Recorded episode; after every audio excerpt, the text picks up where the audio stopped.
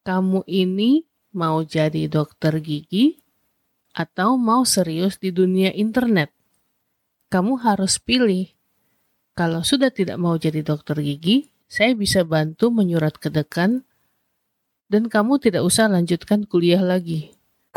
Selamat datang di CGI Podcast Cerita Gigi Indonesia Bersama saya Dr. Rara Dan saya Dr. Joce Yuk kita sama-sama dengerin tentang Kehidupan dokter gigi dan kesehatan gigi di Indonesia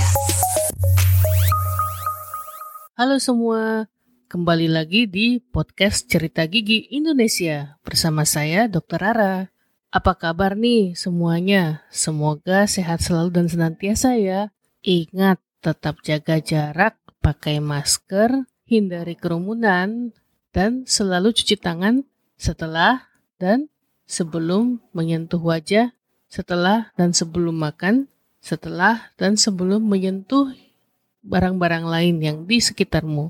Oke, masih dalam rangka tantangan 30 hari bersuara, episode kali ini saya akan bercerita tentang persimpangan. Dalam hal ini, tentu saja lebih mengangkat soal persimpangan dalam hidup bersama keputusan-keputusan yang harus diambil. Hidup kita tentu saja bukan sebuah jalan yang lurus saja, jadi bukan kayak jalan tol ya. Enak banget kalau hidup kita bagai jalan tol. Tentu saja dalam kehidupan kita mengalami banyak hal. Ada suka duka, ada pahit dan manis, dan ada momen-momen di mana kita berada di suatu persimpangan yang kita harus memilih salah satu jalan untuk melanjutkan kehidupan kita. Seperti berada di persimpangan, apakah kamu tim dosan atau kamu tim Jepyong? Yang nonton startup pasti bisa relate lah dengan persimpangan ini.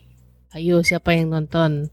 Ya, intinya ketika dihadapkan dengan satu persimpangan, Mau tidak mau, biasanya kita akan galau. Kita tidak pernah tahu arah mana yang benar, yang mana harus dipilih.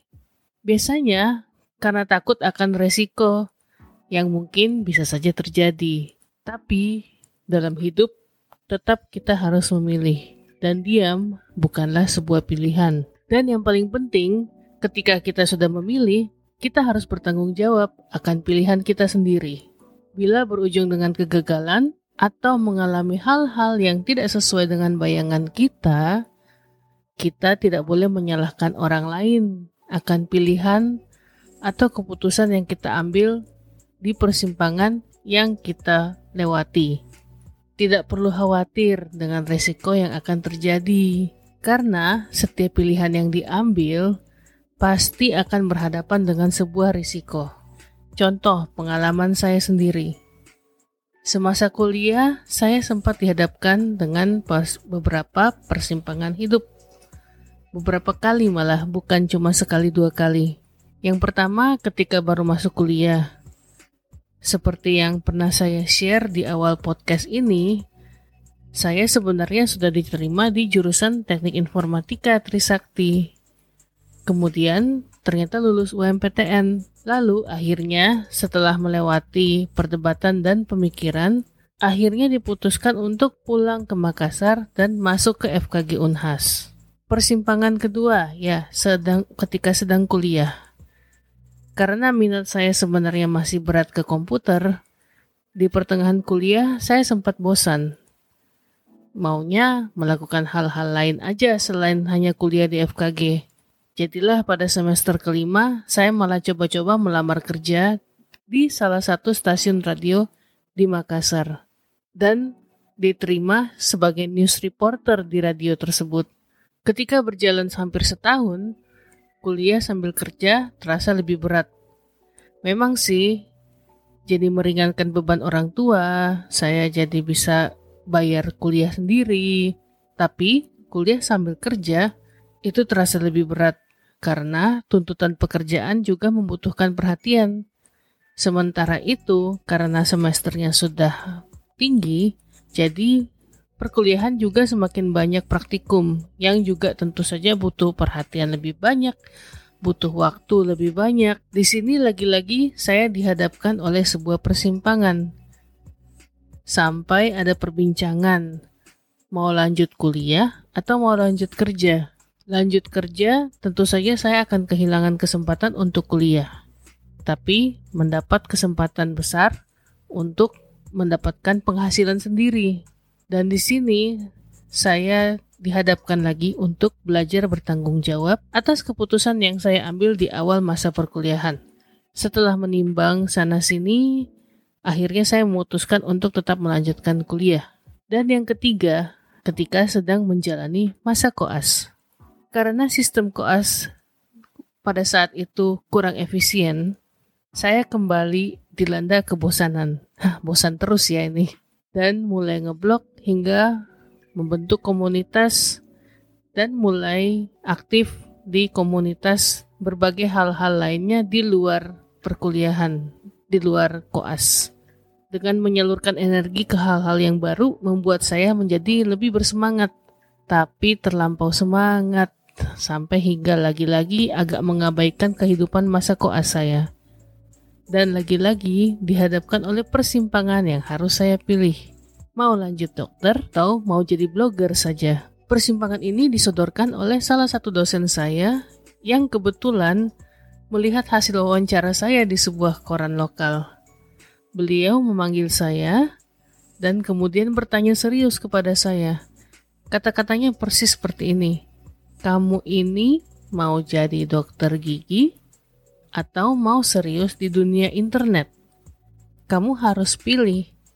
Kalau sudah tidak mau jadi dokter gigi, saya bisa bantu menyurat ke dekan dan kamu tidak usah lanjutkan kuliah lagi.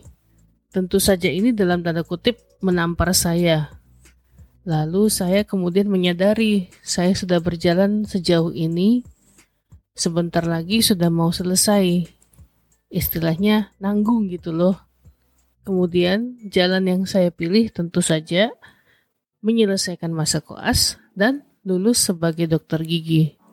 Lagi-lagi karena ini jalan yang sudah dipilih dari awal, tentu saja harus bertanggung jawab untuk menyelesaikannya. Setiap pilihan kita pasti akan menimbang berat atau tidaknya, senang atau tidaknya, dan kemungkinan resiko yang mungkin akan terjadi. Ini hal yang wajar. Jika kejadiannya tidak seperti yang kita harapkan, jangan pernah menyesali sebuah pilihan, karena segala sesuatu pasti ada hikmahnya. Yang kita lakukan adalah berusaha dan menyerahkan segala sesuatunya kepada Tuhan. Belajar dari pengalaman adalah guru yang paling baik. Semua jalan yang kita lalui pasti menyimpan banyak kenangan, entah itu pahit senang, duka, dan sebagainya. Tapi semua itu pasti memberi pelajaran yang berharga untuk kita bisa ambil hikmahnya. Persimpangan yang dihadapkan kepada kita semua sebenarnya adalah bagian dari proses pendewasaan diri untuk hidup yang lebih berarti. Sekian dulu dari saya di episode ini. Saya Dr. Rara, undur diri dulu. Terima kasih sudah mendengarkan podcast Cerita Gigi Indonesia. Bila ada masukan, saran, pertanyaan, kritik atau apa saja, teman-teman seperti biasa tentu dapat mengirim DM di Instagram kami ceritagigi.id dan juga bisa follow saya di Instagram @rara79 dan Instagram Dr. Joce Sintano. Untuk yang mendengarkan lewat Spotify atau Apple Music atau Google Podcast, jangan lupa untuk follow kami ya, supaya ketika kita sudah mengudarakan episode terbaru, kamu langsung dapat notifikasinya. Sampai jumpa di episode selanjutnya. Bye. Cerita Gigi Indonesia, tempat curhat dan edukasi dari Dokter Gigi Indonesia kepada teman sejawat dan masyarakat umum. Kalau kamu suka podcast kami, subscribe atau follow dan share podcast ini ke teman-teman kamu.